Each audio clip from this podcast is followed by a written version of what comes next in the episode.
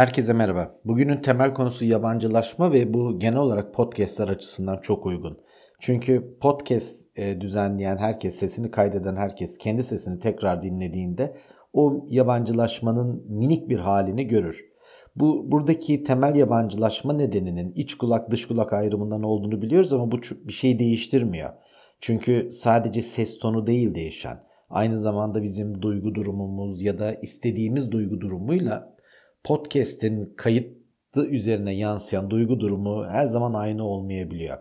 Oraya geleceğiz ama isterseniz yabancılaşma ile ilgili çok daha temel bir şeyden bahsedelim. Doğadan ya da tabiattan uzaklaşma ve yabancılaşma. İki şekilde yapıyor gibi görünüyoruz bunu. Bunlardan bir tanesinde belki de bizim çok suçumuz yok. Özellikle şehirlerde, büyük şehirlerde yaşıyorsak doğanın kendisinden zaten uzağız. Kafamızı kaldırıp gökyüzüne baktığımızda, akşamları gökyüzüne baktığımızda yıldızların ne kadarını görebiliyoruz ki? Yani e, çok şanslıysak parlak birkaç tane yıldız belki ama o görkemli uzayı görme şansımız pek varmış gibi görünmüyor. Yine de kendinizi iyi hissedebilirsiniz çünkü e, özellikle belirli bir yaşın üzerindeyseniz küçüklük deneyimleriniz, çocukluk deneyimleriniz size doğayla ilgili güzel anılar fısıldayacak. Peki şu anın çocuklarını düşündüğümüzde sanki iş biraz daha zor. Mesela 4-5 yaşındaki çocuklar hiç canlı tavuk görmüşler midir? Hani bu örnek size çok basit gelecek ama ben görmeyenlerin sayısının pek az olduğunu düşünmüyorum.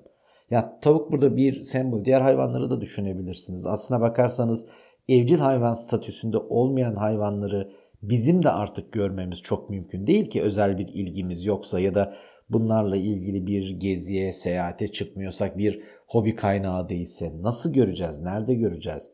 Hadi, e, şöyle bir şey düşünülebilir ya birileri şunu diyebilir yani e, tamam bütün hayvanları da görmeyelim çok büyük bir kayıp mı? Bilemiyorum ama yani tamam diyelim ki çok büyük bir kayıp değil ama ama hiçbir şey görmüyoruz gerçekten. Yani çalışan bir insansanız sabah kalkıyorsunuz, kahvaltınızı ediyorsunuz, evden çıkıyorsunuz, ofise çalıştığınız yere gidiyorsunuz. Bir dört duvarın içerisine yerleşiyorsunuz. Her ne işle ilgileniyorsanız onunla ilgili çalışmanızı belirli bir saat sürdürüyorsunuz.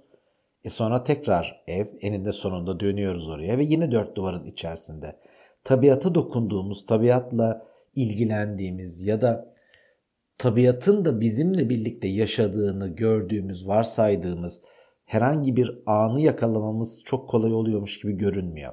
Dolayısıyla bu birinci tür uzaklaşma dediğim gibi e, sadece bizim suçumuz olmayabilir ya da yaşadığımız dünyanın büyük bir gerekliliği olarak da düşünebilirsiniz. Ya da en basitinden şunu diyebiliriz. Ya başka seçeneğimiz yok ki ne yapacağız? Yani hani kendimizi e, dağlara mı vuralım, gidelim oralarda günler, aylar geçirelim. Yeterince tabiatla meşgul olduktan sonra yine hayatımıza mı dönelim? Bu bunların çözümü olmadığının farkındayız. Evet tabii ki tek sorumlusu biz değiliz ama e, yaşantı bizim yaşantımız. Dolayısıyla böyle yaşamayı da biz seçtik. Bunu sadece dışarıya da atfetme şansımız tabii ki yok. İkincisi ikinci yabancılaşma biraz daha farklı. Belki biraz daha pragmatik olarak da düşünülebilir. Çünkü biz aynı zamanda doğayı da kontrol etmeye çalışıyoruz. Yani e, sadece yaptığımız evler, yollar vesaire diye düşünmeyin bunu. Pek çok şeyi kontrol etmeye çalışıyoruz. Suların nereden akacağına ya da nereden akmayacağına karar vermeye çalışıyoruz. E, hangi toprağın üzerinde hangi bitkinin yetişeceğine, yetişmeyeceğine karar vermeye çalışıyoruz. Bazen çok daha büyük değişikliklere de imza atabiliyoruz. Dünya tarihi bunun örnekleriyle dolu. Kendimiz kanallar yaratabiliyoruz örneğin coğrafyanın üzerinde. Dolayısıyla tüm hedefimiz ya da önemli bir hedefimiz tabiatı kontrol altına almak ya da en azından kendi gücümüzü tabiatın üzerinde kullanmak gibi görünüyor. Bu da yabancılaşma. Çünkü o zaman onun tabiatı da bir varlık olarak düşündüğünüzde onun varoluşunu da hiçe saymış oluyoruz. Bunu sadece çevreci bir bakış açısıyla söylemiyorum. Kuşkusuz o açıdan da değerlendirilebilir ama varoluşçuluk açısından baktığımızda biz bu dünya üzerinde tek başımıza değiliz ki. Yani canlı cansız pek çok şeyle birlikte bir aradayız ve onlarla temas ediyoruz. Dolayısıyla temas ettiğimiz nesneler değiştiğinde ya da bizim tarafımızdan değiştirildiğinde e çok doğal olarak bizim de varoluşumuzun ya da varoluş parametrelerimizin değişmesi lazım.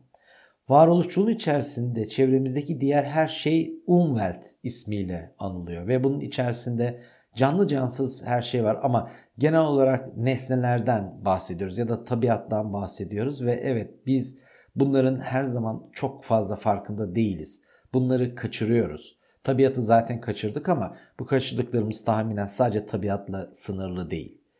Belki e, özellikle genel psikoloji literatürüne baktığımızda yabancılaşma kavramının önemli noktalarından bir tanesi anlamlı ilişkilerden uzaklaşma ya da onların eksikliği ve bundan kaynaklanan bir yabancılaşma olarak aktarılıyor. E, bu da Mitwelt adıyla biliniyor varoluşçu psikolojide ve kastettiğimiz evet diğer insanlar ve bizim onlarla kurduğumuz anlamlı ilişkiler.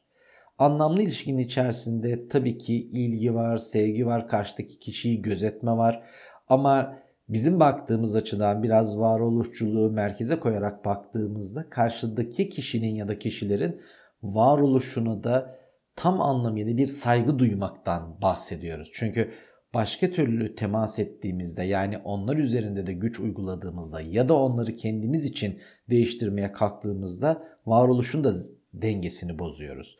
Ve biz e, bu açıdan böyle bir ilişki düzeyinin biraz uzağında olabiliriz. Yani kimseye e, haksızlık etmek istemiyorum. Tabii kendime de haksızlık etmek istemiyorum ama ister istemez yaşadığımız dünyanın içerisinde çok insani olarak diğer insanlarla temaslarımız sırasında onları olduğu gibi kabul etmek ya da onların varoluş sınırlarına gerçekten ama gerçekten saygı duymak ve o sınırları ihlal etmemek çok kolaymış gibi görünmüyor. Ve bunu kaçırdığımızda yani o temas dengeli bir temas olmaktan çıktığında, sınır ihlali olduğunda ya da o ilişki e, belirli koşullara bağlı olduğunda biz gerçek anlamda anlamlı bir ilişkiden e, bahsetmiyor oluyoruz. Ve bunun eksikliği özellikle modern dünyada çok varmış gibi görünüyor. E, eskiden çok mu parlaktı derseniz eskiden çok da parlak olduğuna dair de kanıtımız yok. Galiba insan olmanın önemli problemlerinden bir tanesi bu anlamlı ilişkilerin kurulması. Çünkü anlamlı ilişkileri kurmaya başladığımız andan itibaren gözümüz tekrar kendimize dönüyor, karşımıza değil. Hani bizim ne hissettiğimiz önem kazanıyor. Karşıdaki kişiyi sevmeniz, saymanız, e, ona ilgi göstermeniz, onun geleceğiyle ilgili endişe duymanız vesaire. Bütün bunlar bize ait gözlemler. Ben dünyasının gözlemleri ama onun gerçekte ne olduğu, kim olduğu, ne istediği gibi kavramlar sanırım ikinci planda kalıyor.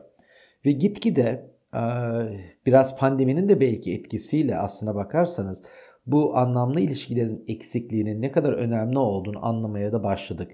Pandemi gerçekten hani bütün olumsuzluklarına rağmen insanlara bazı şeyleri hatırlatması açısından e, yararlı oldu. Ya yani buradaki yararı tabii ki tıbbi bir yarar gibi düşünmüyorum. Özellikle binlerce milyonlarca insanın öldüğü bir şeyde, e, bir olayda, bir pandemide yarardan bahsetmenin çok absürt olduğunu da farkındayım ama en azından şunu düşünebiliriz. Travmatik durumlar, belirsiz durumlar, riskli durumlar, kriz durumları ara sıra bizi kendimize getiriyor sanırım.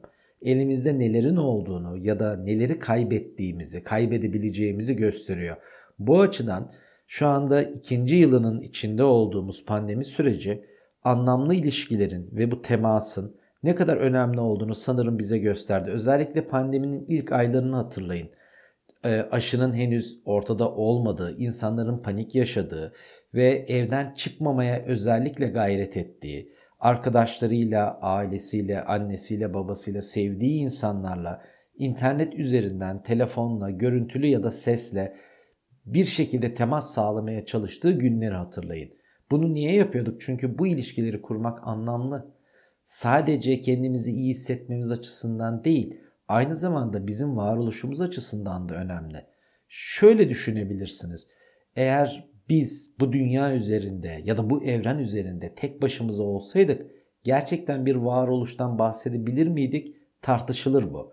Varoluşumuz için başka insanlara ihtiyacımız varmış gibi görünüyor ya da en azından o temasa ihtiyacımız varmış gibi görünüyor. Bu nedenle buradaki herhangi bir yabancılaşma, bu temasların kaybı çok doğal olarak yabancılaşmayla sonuçlanacak ve yarattığı duygu durumda çok olumlu olmayacaktır. Üçüncü yabancılaşma biraz daha bizimle ilgili. Çünkü otantik benliğimizden uzaklaşmamızı kastediyoruz buradaki yabancılaşmada. Otantik benlikten kastımız aslında psikolojide tabii çok konuştuğumuz bir kavram. Yani benlik olarak konuşuyoruz. Belki başına onun otantikliğini çok eklemiyoruz ama varoluşçulukta Eigenwert diye tanımlanan bu kavram bizim kendimizle olan ilişkimizi temsil ediyor. Yani evet biz bu dünya üzerinde doğrudur demin de söylediğim gibi diğer insanlarla, diğer objelerle, tabiatın kendisiyle temas halindeyiz. Aynı zamanda biz biz olarak da burada varız. Dolayısıyla bizim kim olduğumuz, ne düşündüğümüz, ne hissettiğimiz ve bunu kendimize nasıl anlattığımız da önemli. Peki otantik benlikten nasıl yabancılaşabilirsiniz? Yani eğer bu bizsek, benlikse e bizim zaten otantik olmamız, özgün olmamız, sadece bize ait olmamız yani biricik olmamız gerekmiyor mu? Aslına bakarsanız gerekiyor. Ama bundan uzaklaşıyoruz. Çünkü yaşadığımız dünya bundan uzaklaşmanızın pratik değerleri olduğunu size hatırlatıyor, söylüyor. Hatta bazen direkt olarak empoze ediyor. Daha önce de bahsettiğimiz bir kavramı bir kere daha tekrarlamakta fayda var belki. Sartre'ın kötü inanç dediği, bad faith dediği kavramdan bahsediyorum. Eğer biz kendi otantik benliğimizi başkalarına armağan edersek yani diğer bir ifadeyle başka insanların hayatının gölgesi olarak yaşamayı tercih edersek, başka insanlar tarafından oluşturulan inançlara, tutkulara, söylemlere, kurallara, her neyse artık o, onlara göre davranmayı seçersek ki bu seçimlerin büyük ihtimalle tabii ki bir getirisi olduğu için seçiyoruz. Rastgele seçimler değildir bu. Sürekli ve sürekli kendi benliğimizden uzaklaşacağız. Sartre e, güzel bir örnek verir. Aslında belki düşündüğünüzde biraz acımasız gibi gelebilir örnek ama garson örneğini verir. Herhangi bir restoranda size yaklaşan garsonun gülümsemesi, nazik tavrı, e, sizinle ilgilenmesi, gerçekten samimi bir ilgi göstermesi aslında Sartre açısından baktığınızda yapaydır. Ona ait değildir. Onun otantik benliğinin bir yansıması değildir tabii ki. Çünkü o o işi yapıyor. Evet o işi iyi yapmak için gerekli olan şeyler neyse onu yapıyor. Hani bu açıdan burada bir yanlış olduğunu söylememiz mümkün değil. Çünkü o işin sürebilmesi için yapılması gereken e, bir takım eylemler, bir takım davranışlar ya da durumlar söz konusu. Onun da gerçekleştirilmesi sadece o kişiyi başarıya ulaştıracak. Ama bunu yaparken kendi otantik benliğinden uzaklaşmak durumunda. Yani, yani çok basit e, söyleyelim eğer e, sabah olan bir olaya canı sıkkınsa, çok üzgünse, kafasında bir sürü dert, tasa, gelecekle ilgili kaygılar varsa e bunları size aktarmayacak. Bunları size aktarmasını bırakın. O anda bunları mümkünse kafasından atacak ki size yansımasın bu. Yaptığı işi, yaptığı görevi layıkıyla doğru bir şekilde yap, yapsın. Ve bu hepimiz için geçerli. Yani bu çok doğal olarak tabii ki sadece servis sektöründe çalışan insanların sorunu değil ki. Sadece onlar değil ki otantik benliğinden uzaklaşan. Hangi işi yaparsanız yapın hiç fark etmez. Yani isterseniz çalıştığınız kurumda, şirkette e, yönetici olun. En üst kademedeki yönetici siz olun. Yani siz mesela hiç kimseye hesap vermeyin ama herkes size hesap versin. Bu, bu da bir şeyi değiştirmeyecek. Yine sizin oynamanız gereken roller var. Ve bu roller çok ender belki de sizin otantik benliğinizin bir yansıması olacak. Dolayısıyla bundan yabancılaşacaksınız ya da yabancılaşmak zorunda kalacaksınız. Öbür türlü bu işi başarıyla sürdürmeniz mümkün değil. Dönüp dolaşıp aynı yere geliyoruz tabi. Ya bundan kurtulmak için ne yapacağız o zaman? Yalnız mı yaşayacağız? İnsanlardan mı uzaklaşacağız? Şehirden mi uzaklaşacağız? Bir dağ başına gidip tek başımıza mı kalacağız? Bir tek o şekilde mi otantik benlik yakalanır? Evet onu yaparsanız otantik benliği yakalama olasılığınız belki artacaktır ama bunun da yine çözüm olmadığının farkındayız. Yapabileceğimiz şu olabilir. Belki bir ihtimal çok kolay değildir ama en azından kendi başımıza kaldığımızda, yalnız kaldığımızda yaptıklarımızın, seçimlerimizin, davranışlarımızın, hatta belki duygularımızın, belki çoğunlukla da duygularımızın gerçekten bize ait olup olmadığını sorgulamak gerekir. Bu sorgulamadan çok bir zarar geleceğini düşünmüyorum. Alacağımız cevaplar çok önemli değil. Önemli olan bu sorgulamayı yapabilmek. Gerçekten istediğimiz şeyleri mi yapıyoruz? Gerçekten oradaki ben miyim? Orası her neyse. Bunu belirleyebilirsek bu konuda netleşirsek belki otantik benliğimize biraz daha imkan verme şansımız olabilir. Çünkü hani hep belki aynı şeyleri ara ara tekrarlıyoruz ama ölümlü bir dünya. Yani günün birinde öleceğiz. Bundan kaçış yok. Ve tek bir yaşantımız var. E bunun da alternatifi yok. En azından bunun alternatifiyle ilgili net bir bilgiye sahip değiliz. İnançlarımız olabilir ama net bir bilgimiz yok. Eğer öyleyse en azından emin olarak tek bir yaşama sahip olduğumuzu biliyorsak bunu kendimiz değilmiş gibi yaşamanın çok kötü olduğunun da farkında olmamız gerekir.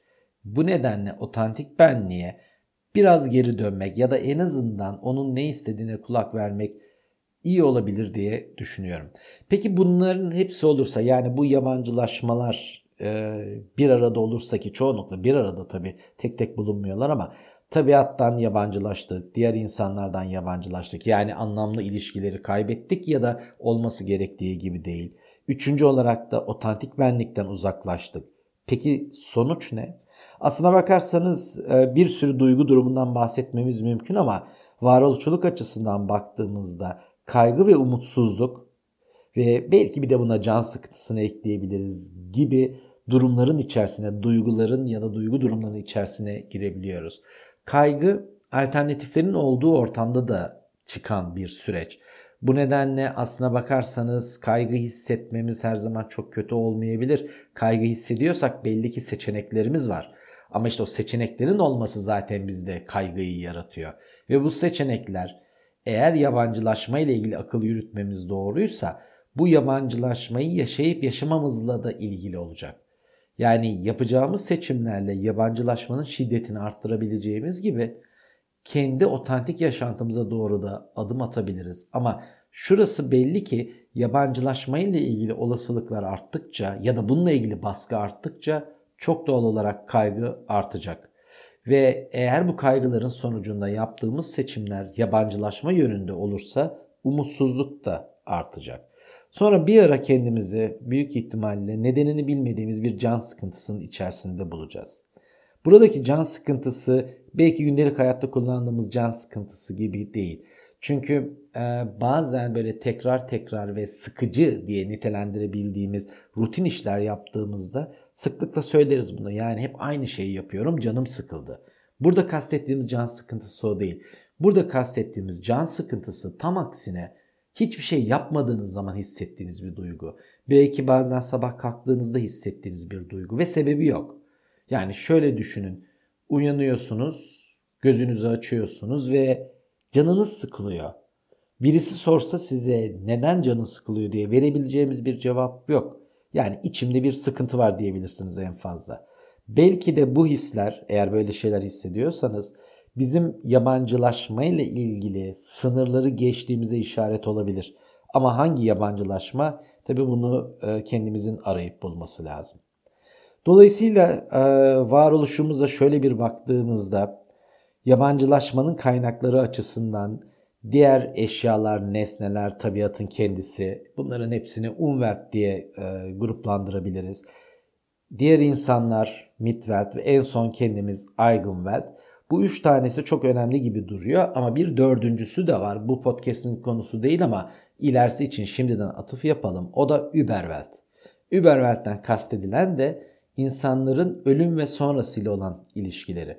Çünkü doğrudur öldükten sonra ne olacağı ile ilgili herhangi bir e, bilimsel bilgimiz yok. Bununla ilgili hiçbir kanıtımız yok.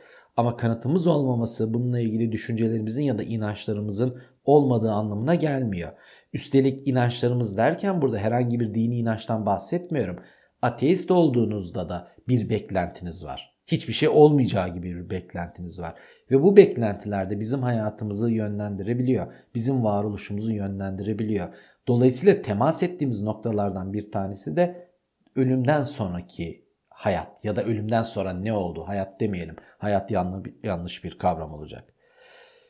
Genel bir toparlama yapalım. Yabancılaşma çok yaşadığımız dünyada kurtulabileceğimiz bir şeymiş gibi görünmüyor.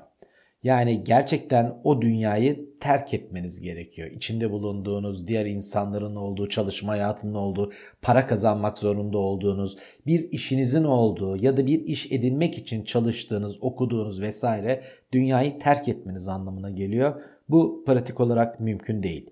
Bu nedenle yabancılaşmayı ne zaman düşünsem benim aklıma hep aynı çözüm demeyeyim ama aynı ipucu geliyor. Sanırım bunların hepsine temas etmemiz gerekiyor. Yani bizi sadece otantik benlik kurtaramaz. Çünkü otantik benlik tek başına yok tabii ki. Otantik benliğinizin ortaya çıkabilmesi için de tabiata dokunmanız lazım, diğer insanlarla temas etmeniz lazım vesaire. Belki de bu nedenle varoluşumuza tüm gücümüzle, bütün varlığımızla sarılmamız ve bu hayatın bize ait, sadece bize ait olduğunu kendimize ara sıra tekrarlamamız gerekir. Belki bir ihtimal o zaman otantik bir dünyanın da içerisinde, kendimiz için otantik bir dünyanın içerisinde yaşama şansımız olur. Bugünlük de bu kadar. Hoşçakalın.